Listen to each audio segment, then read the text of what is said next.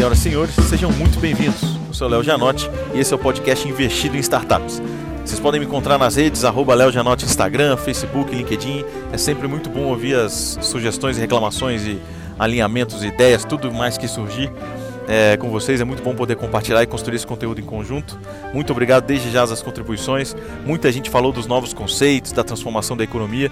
E nesse episódio eu quis trazer um economista de primeiro nível para poder falar das transformações da, da, teoria econômica perante essa nova realidade aí da, da economia que a gente está vivendo com as startups.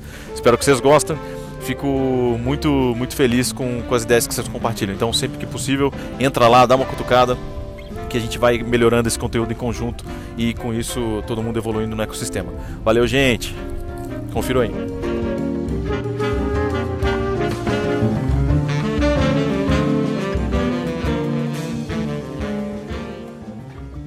Hoje eu tenho a honra, o privilégio de conversar com um grande amigo aqui, Hugo Mesa Pinto. E para vocês vai ser, eu acho que o ponto alto da semana de vocês e do, do consumo de podcast. Se preparem para um belo papo que a gente vai ter. Hugo, seja muito bem-vindo. Obrigado, Léo. É, o prazer é imenso. A gente já estava marcando esse bate-papo há muito tempo e é uma honra estar aqui. Obrigado, cara. Obrigado por ter vindo. Me conta um pouco sobre você. Quem é Hugo? Melhor você, a melhor forma de dizer é você se apresentando. Quem é Hugo na fila do pão? Exatamente. Eu vi pelo sotaque você deve ser de Minas, um pouco talvez Goiânia. É Tchecoslováquia. é super peruano. Eu nasci eh, nos Andes peruanos. Eh, estou aqui no Brasil há 30 anos já. Já fizeram 30 anos? Cara. É, 30 anos, cara. Cheguei em 89, basicamente, para fazer economia, imagina. Lá no Rio de Janeiro. Oh, uma bela porta de entrada, né, velho? E quando descobri que não tinha aprendido nada depois de cinco anos.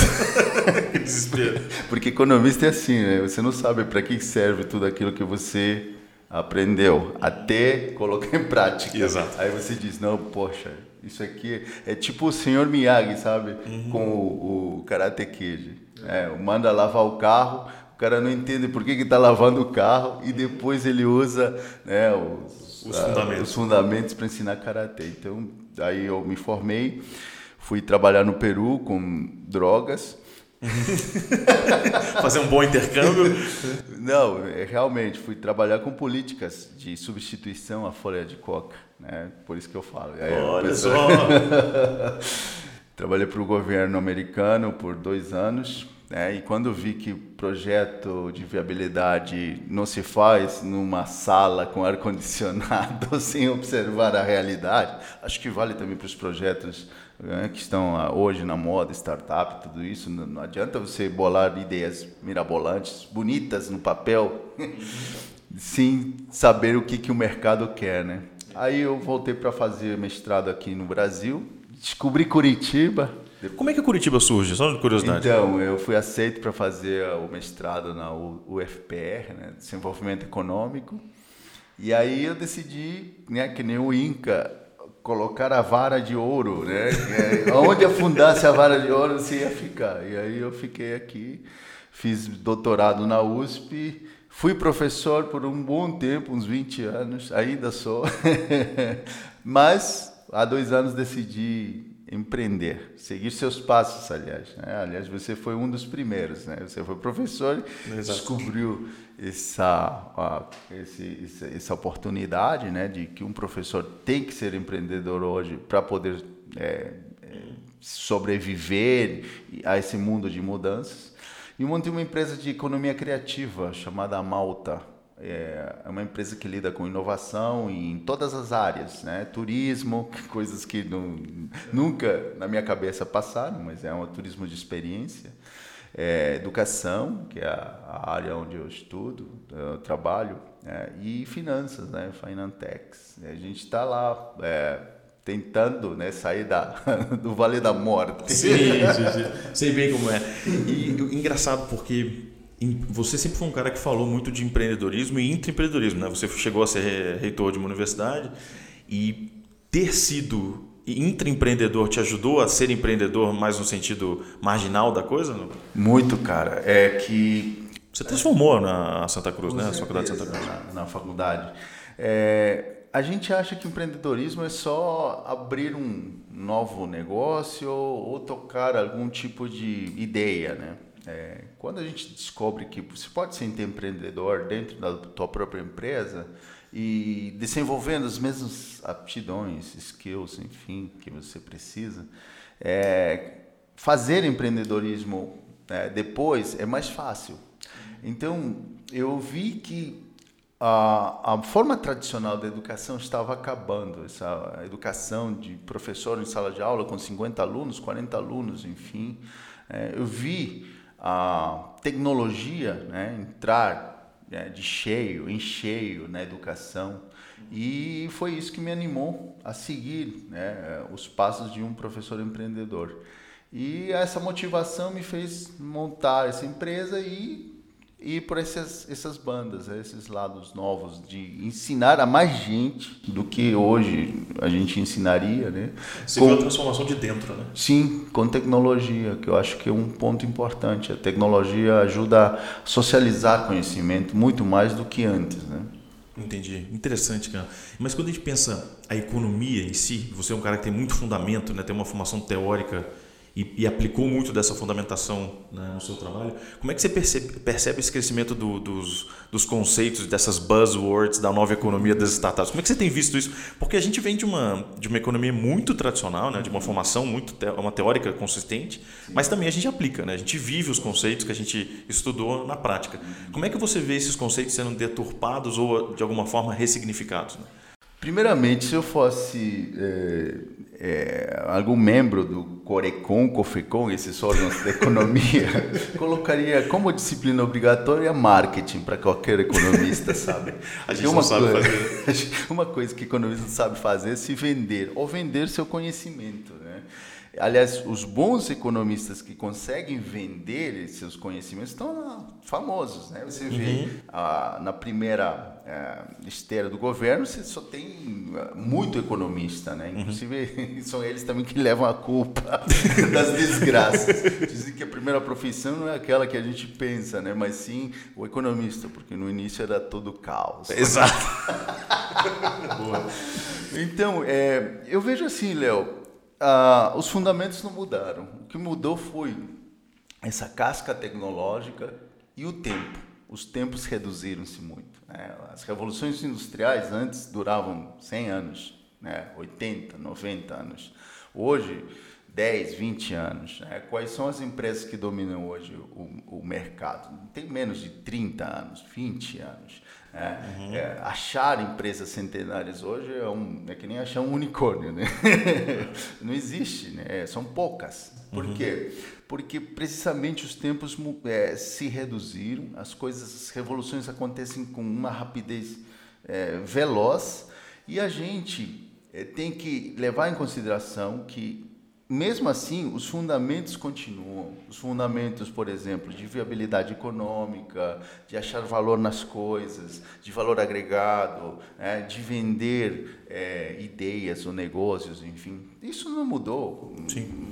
É, imagina, eu sempre falo para os alunos, para mim, a maior inovação tecnológica acontecida no mundo é, no que se respeita a, no que respeita à informação uhum. foi a descoberta da máquina da imprensa né uhum. imagina né? antes você tinha um livro né só para uns quantos e era Sim. um livro só que tinha todo o conhecimento e um contador daquelas histórias Sim e alguém que deturpava isso do jeito que ele queria é contava então com a, a, descoberta da imprensa, você tem o quê? Um, um, uma irradiação do conhecimento, porque antes a maioria da população era analfabeta, não tinha sentido, porque uhum. não tinha acesso ao livro. É, com a invenção né, é, por parte do Gutenberg, você passa a escalar esse conhecimento. Então, é, para mim, isso tem muito mais impacto que a própria internet, por exemplo, assim, em nível de pegada. Uhum. De, de, de civilizatória, né? Sem dúvida, sem dúvida. E, e se você for para a história, você vai ver acontecimentos que mudaram sempre né, as características da sociedade através de inovação. Então, não é uma coisa nova. Né? É uma coisa que está acontecendo com mais violência, com mais rapidez e que talvez esteja mudando mais rápido, mas os fundamentos continuam os mesmos. Então esses buzzwords, né, essas palavras da moda que muita gente acha que surgiu nessa década, uhum. não são mais do que velhas requentadas de conceitos antigos. Então, na verdade, e é legal essa percepção dos tempos mais curtos, a diferença entre Colombo, Gutenberg, esses, os grandes disruptores, né? o, o que o Schumpeter falava dos, dos destruidores criativos, né? os criadores destruidores. Aliás, a, a, a, palavra mais bonita, né? destruição criadora, do que disrupção, por exemplo. Pois é, cara. A gente fica tentando criar, né? criar, traduzir criando né? palavras Sendo que Schumpeter já disse para a gente como é que a coisa funciona. O que eu acho que está acontecendo, acho que você foi certeiro nesse ponto, é que elas estão ficando mais curtas e mais próximas, né? Uma onda está encavalando na outra, né? Quase é. que a piscina do Kelly Slater das ondas, né? Com certeza. Uma vem em cima da outra e a gente. Qual a diferença entre perdido. o Colombo e o Elon Musk? Né? Eu não vejo diferenças em, em, questões de conceito. Né? Só que um tem muito mais grana do que Colombo tinha na época. Mobilizou muito mais dinheiro, Sem né? Dúvida. Também está numa economia mais fluida, né? De, a informação de Colombo chegar do outro lado do, da, Fran, da, da, própria Itália, né? Vamos pensar em quanto tempo demorou. O Elon Musk faz isso no mundo inteiro, em segundos. Né? Sem contar que o Elon Musk ainda não entregou tudo que Outro capítulo, próximo capítulo. Não só Elon Musk, né? a gente vê o WeWork, todas as companhias Sim. ultravalorizadas. Eu acho que se a gente pensar em valuation, inclusive, uhum. né, também teve sobrevalorização, sobrevalorização nesses casos, né? É. Em muitos casos. Quantos, quantos colombos foram financiados?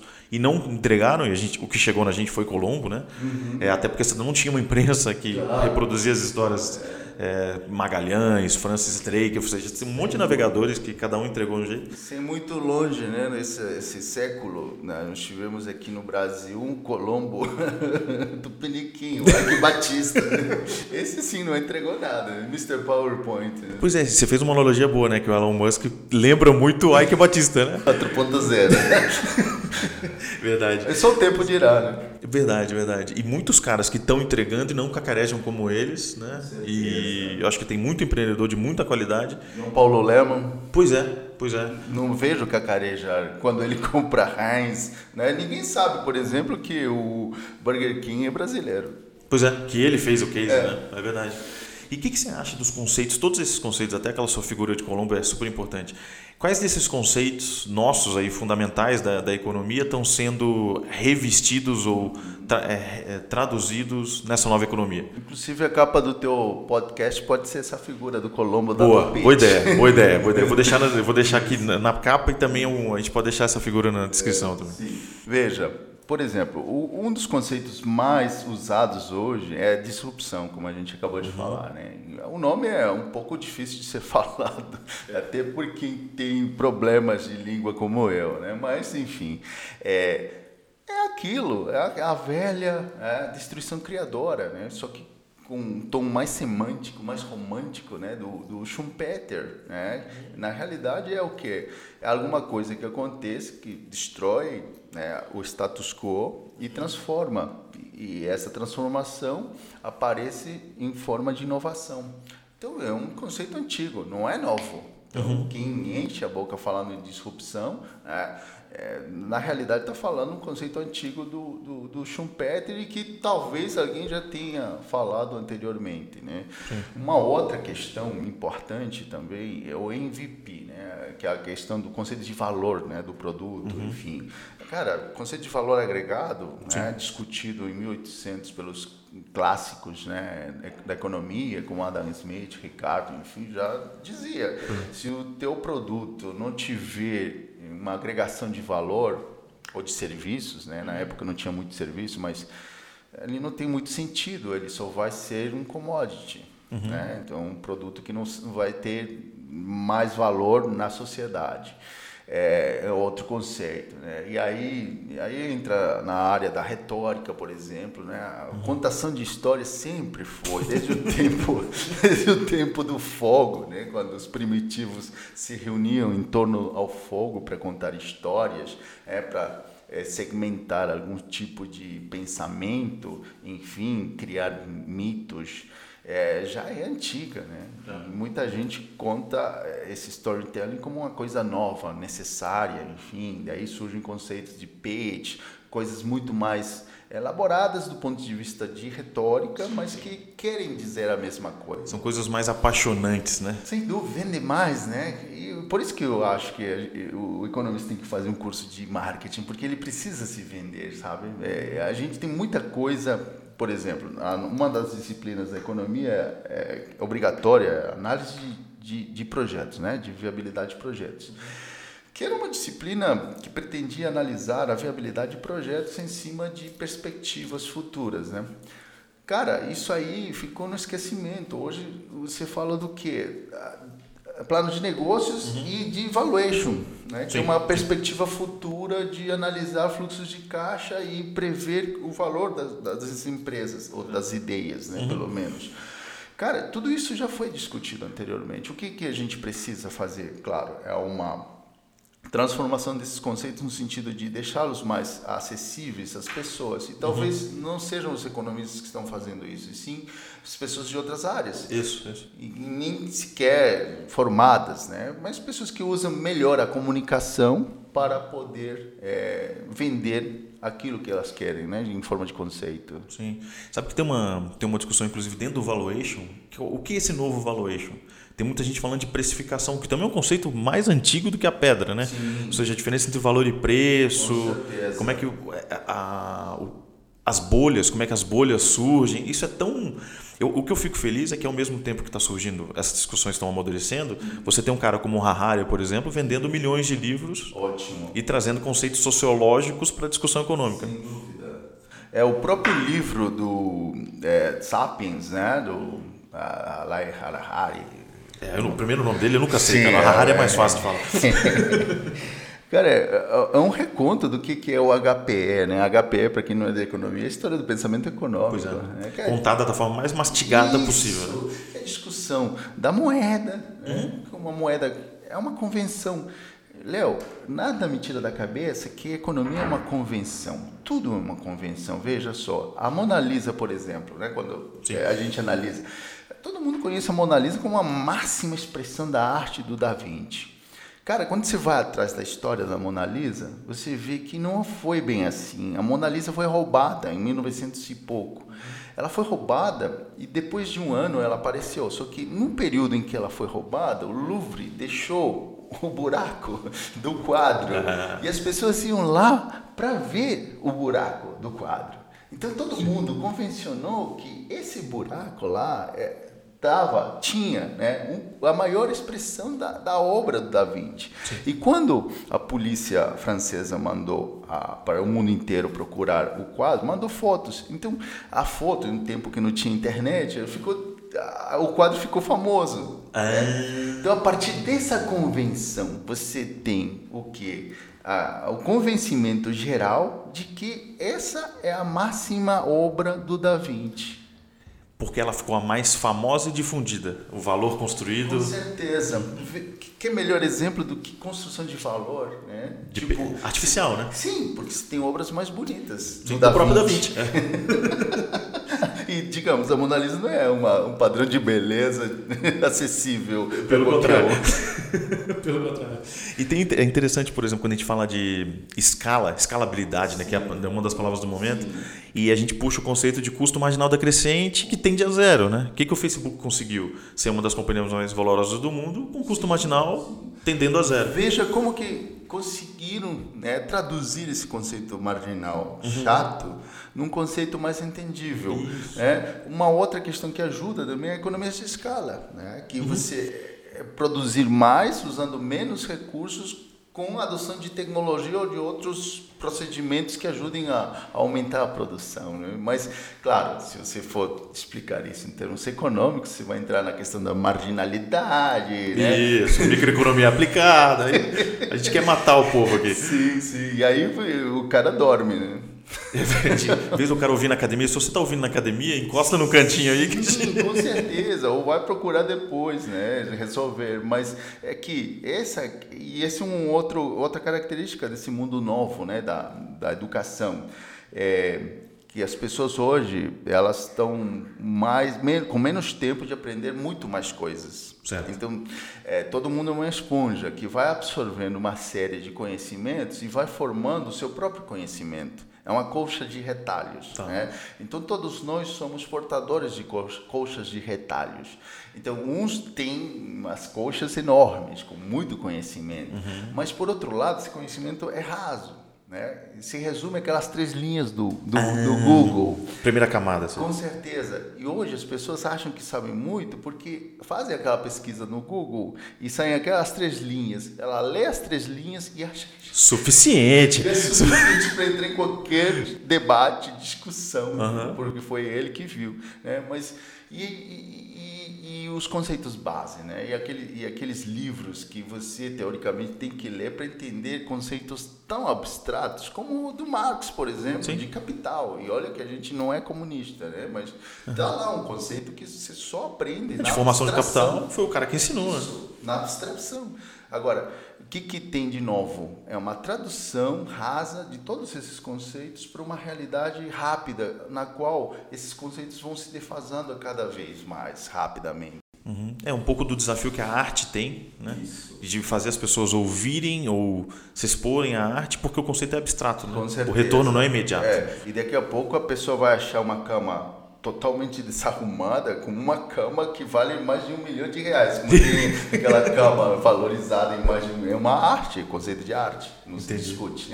E, mas como driblar, e aí você como educador, driblar a superficialidade, ao mesmo tempo que ela é necessária, porque é preciso traduzir, trazer a, a, ao centro dos conceitos, o núcleo do conceito, sem ter, deixar que o, o, conhecimento fique superficial e tênue. Né? Qual, como é que é um desafio de educador? Nesse... É muito grande, mas eu tenho um, um dizer que eu guardo sempre, é, surgiu a partir dessa discussão de como me virar enquanto professor e educador nesses tempos de hoje. A tecnologia não vai substituir professores. Mas professores que usam tecnologia vão substituir professores que não usam tecnologia. Hum. Então há uma grande diferença nesse ponto. Estou dizendo assim que todo mundo tem que ser erudito em tecnologias, em novas artes, enfim.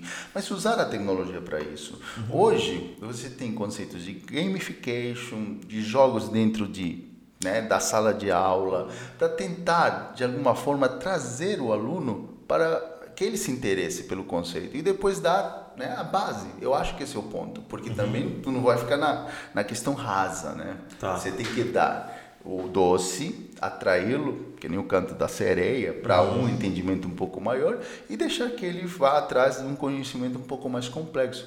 Até porque esse conhecimento mais complexo que vai dar para ele a possibilidade de entender as coisas melhores. Ah, tá, tá.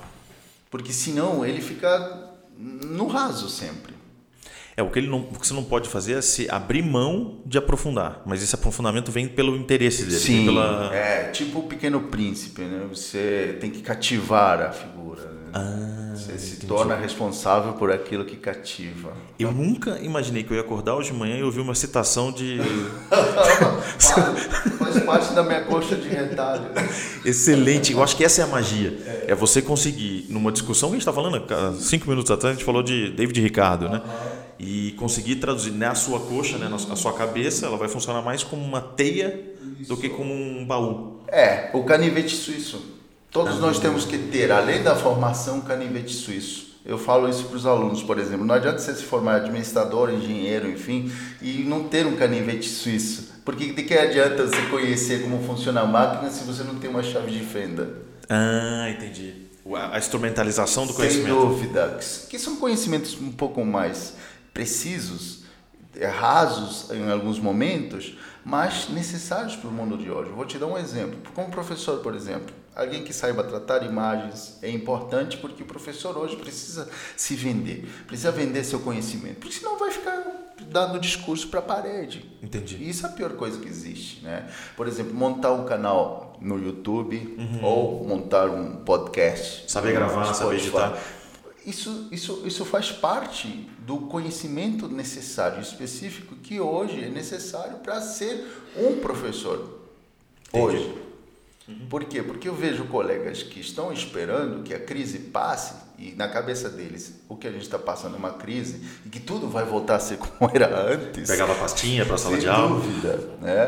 Cara ensinando. Né? É, como a gente fez muito, né? Sim com livros antigos defasados e sem trazer né, nada, nada contra os livros antigos, mas trazer exemplos reais para a realidade, né? O cara ensina, né, usando o exemplo da, da fábrica de alfinetes do Adam Smith, né? aí não dá, né? Em é, tempos de Tesla, em é, tempos é. de Amazon, você falar isso, o aluno vai dormir, porque nem sabe o que é um alfinete. Sim, eu acho que ele tem que dormir, na verdade. Né? é até, até um voto de protesto. Né? Com certeza. Mas ah, como é que. Aí nesse, nesse mundo, esse é o mundo VUCA que eles falam tanto, Sim. esse mundo volátil e tal, e incerto, como é que a gente se posiciona para consumir conteúdo. E eu acho que é uma das agonias que a gente tem, que as pessoas que estão ouvindo a gente tem isso, elas já estão em podcast, já é uma forma de consumir um conteúdo diferente. O que, que você tem consumido de conteúdo? Como é que o Hugo acorda de manhã e se posiciona no mundo?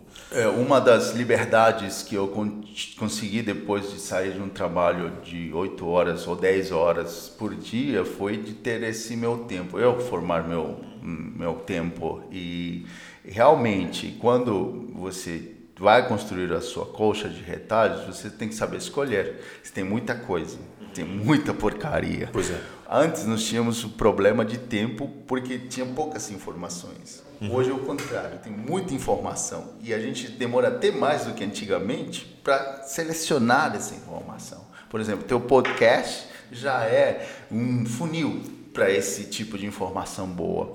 Né? Eu tenho consumido muita questão inerente a essa nova realidade, né? por exemplo, tem muito documentário que eu tenho assistido para entender quais são os movimentos que estão acontecendo na indústria, na área de serviços e sempre trazê-los para o meu entendimento teórico, aquilo que a gente aprendeu na universidade. Uhum. Então, essa forma de amalgamar, claro que é uma perícia individual minha, mas que pode ser praticada pelas pessoas. Quer dizer, entrar numa sala ou num lugar como sniper e analisar quais são os pontos de folga, quais são os pontos onde eu posso atirar, qual... quer dizer, absorver qualquer tipo de conhecimento e trazê-lo de forma que depois você faça uma peneira né, uhum. e possa formar um conhecimento próprio. Eu não sou, por exemplo, desses chatos que dizem que tem que ler livros sempre é, enfim, cara, você pode consumir quadrinho, pode consumir é, gibi, pode consumir cultura pop, mas sem se esquecer dos seus fundamentos básicos, sabe? E aonde você quer chegar também, né? Com certeza, porque isso vai te ajudar a convencer esse povo que teoricamente não sabe as questões básicas uhum. a que existe um mundo um pouco mais complexo e que é necessário conhecê-lo. Entendi, entendi. E nesse momento, quando você vê. Aí eu vejo um pouco da opinião algorítmica, aquela opinião que sempre concorda comigo. é maravilhoso eu entrar no. Eu, eu parei de consumir um pouco de Facebook porque ele concordava demais comigo. Hoje de manhã vindo para cá, eu peguei o Metro, sabe o jornal Metro? Sim. Eu sempre um super preconceito eu tinha com o jornal Metro. E recentemente, como você vai acessar a informação? Ela sempre vê uma opinião ela nunca está imparcial. O metro é o mais imparcial que você consegue chegar, porque ele tem que ser tão raso é, que ele te dá só informação. Ele só te dá o acontecimento. Sim, falou, aconteceu sim. isso. Hoje, inclusive, aquela menina sueca falou na conferência da ONU. Eu não quero ouvir a opinião do Rodrigo Constantino sim. ou do, do Kamoto. Eu quero, eu quero só saber o que ela falou. Sim, e tá olhando com cara de raiva o Trump pelas costas. Não, isso é ótimo. Isso é, é, ótimo. Como escapar do então, algoritmo? Essa falta de preconceito é necessária também, sabe? Porque é, e às vezes eu, eu, tenho discussões com minha esposa, que é administradora e economista também, né? Porque tem muita coisa que eu consumo que ela acha que não tem valor, né? Uhum. Por exemplo, né? Eu assisto com as crianças, tenho três filhos, é, filmes de terror, né? A gente assistiu esse último Pennywise, né? O Tia Coisa, né? Que ela teve um merda, não sei o quê. Mas na minha intenção era entender o que, que é por trás dessa indústria, né, que gera um filme de mais de 800 milhões de dólares, né, e como que esse processo de convencimento para as pessoas de que esse filme, mesmo sendo previsível, porque todo mundo já deve ter lido ou pego um resumo da, da, do Stephen King, né, é, vai lhes chamar a atenção. Então, não é assistir o filme por assistir. Claro, você assiste para ter um momento de distração, mas também uhum. tem que ter essa visão crítica. Eu acho essa visão crítica fundamental para qualquer coisa que você for fazer na vida. Ou assistindo Pennywise, Bela Fera, você sempre tem um, um viés um pouco maior. E ler, de repente, o Capital ou Adam Smith, né, com um tom mais é, adocicado e uh, mais pop, por exemplo. Né? Entendi, entendi.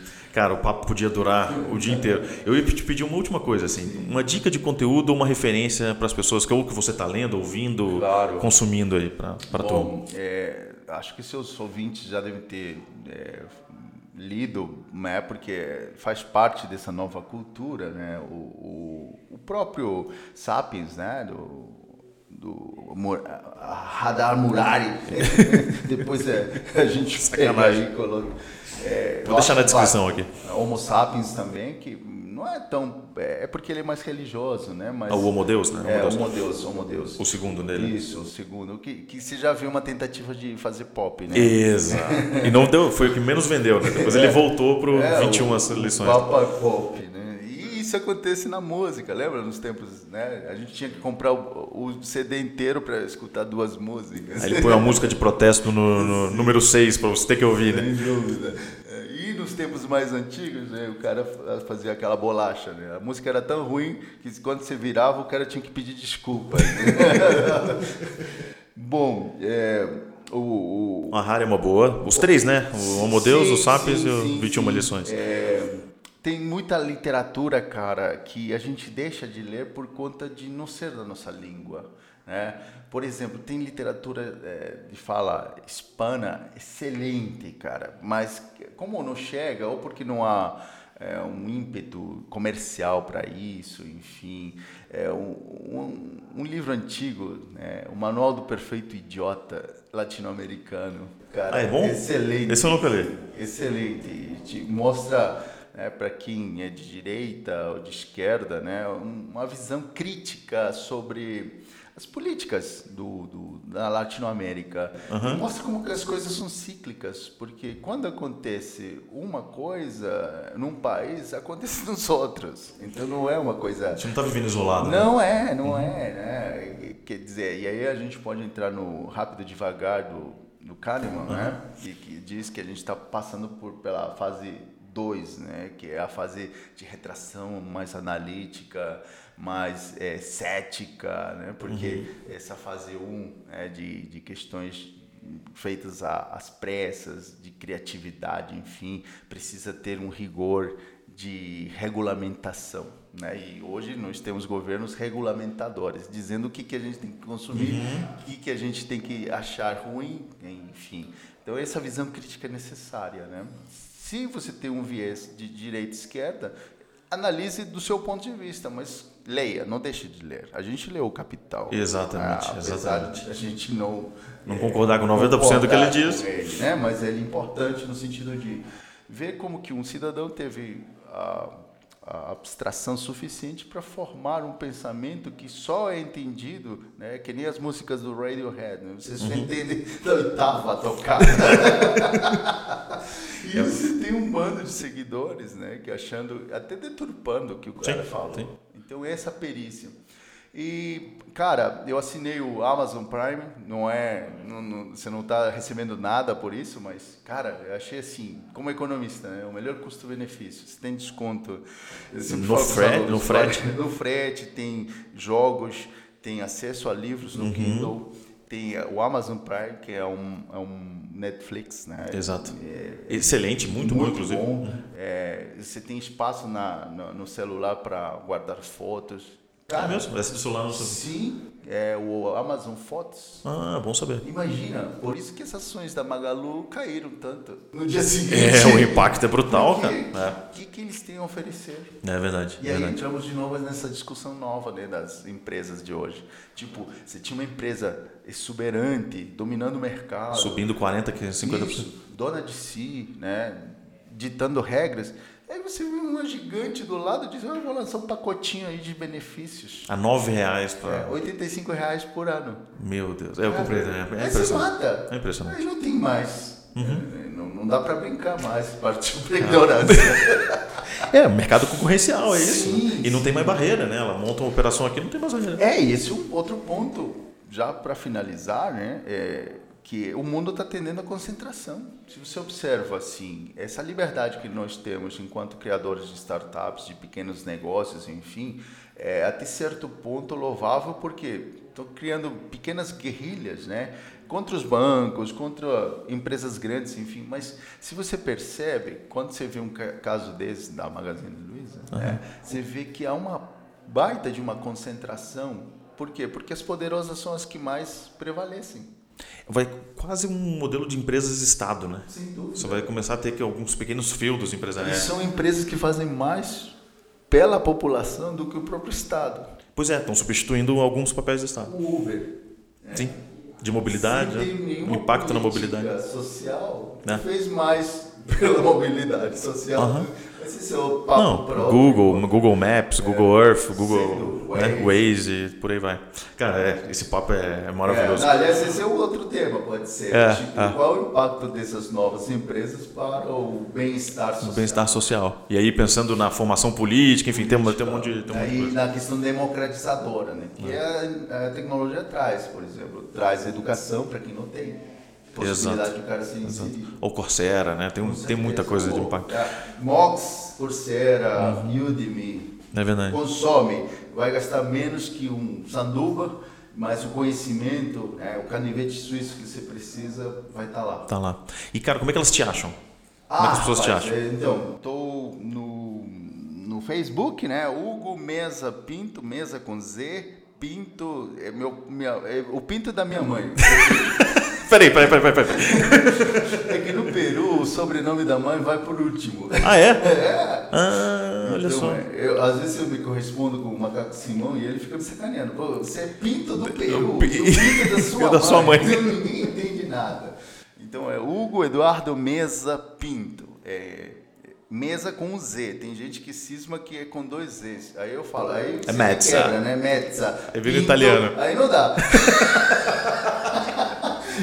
Eu tenho stand-up só do meu nome, cara. Exatamente. Tem uns 10 minutos de texto ali. E já tem no LinkedIn e no Instagram também. Hugo Eduardo Mesa. Que legal. Eu vou deixar o link na descrição. Se você deixar, aí Beleza. o pessoal te conecta. Ótimo. Hugo, muito obrigado, cara. Cara, obrigado prazer mesmo. imenso, Léo. Foi muito bom. Valeu. Foi um prazer imenso estar contigo aqui. Valeu, doutor. Um abraço para todo mundo.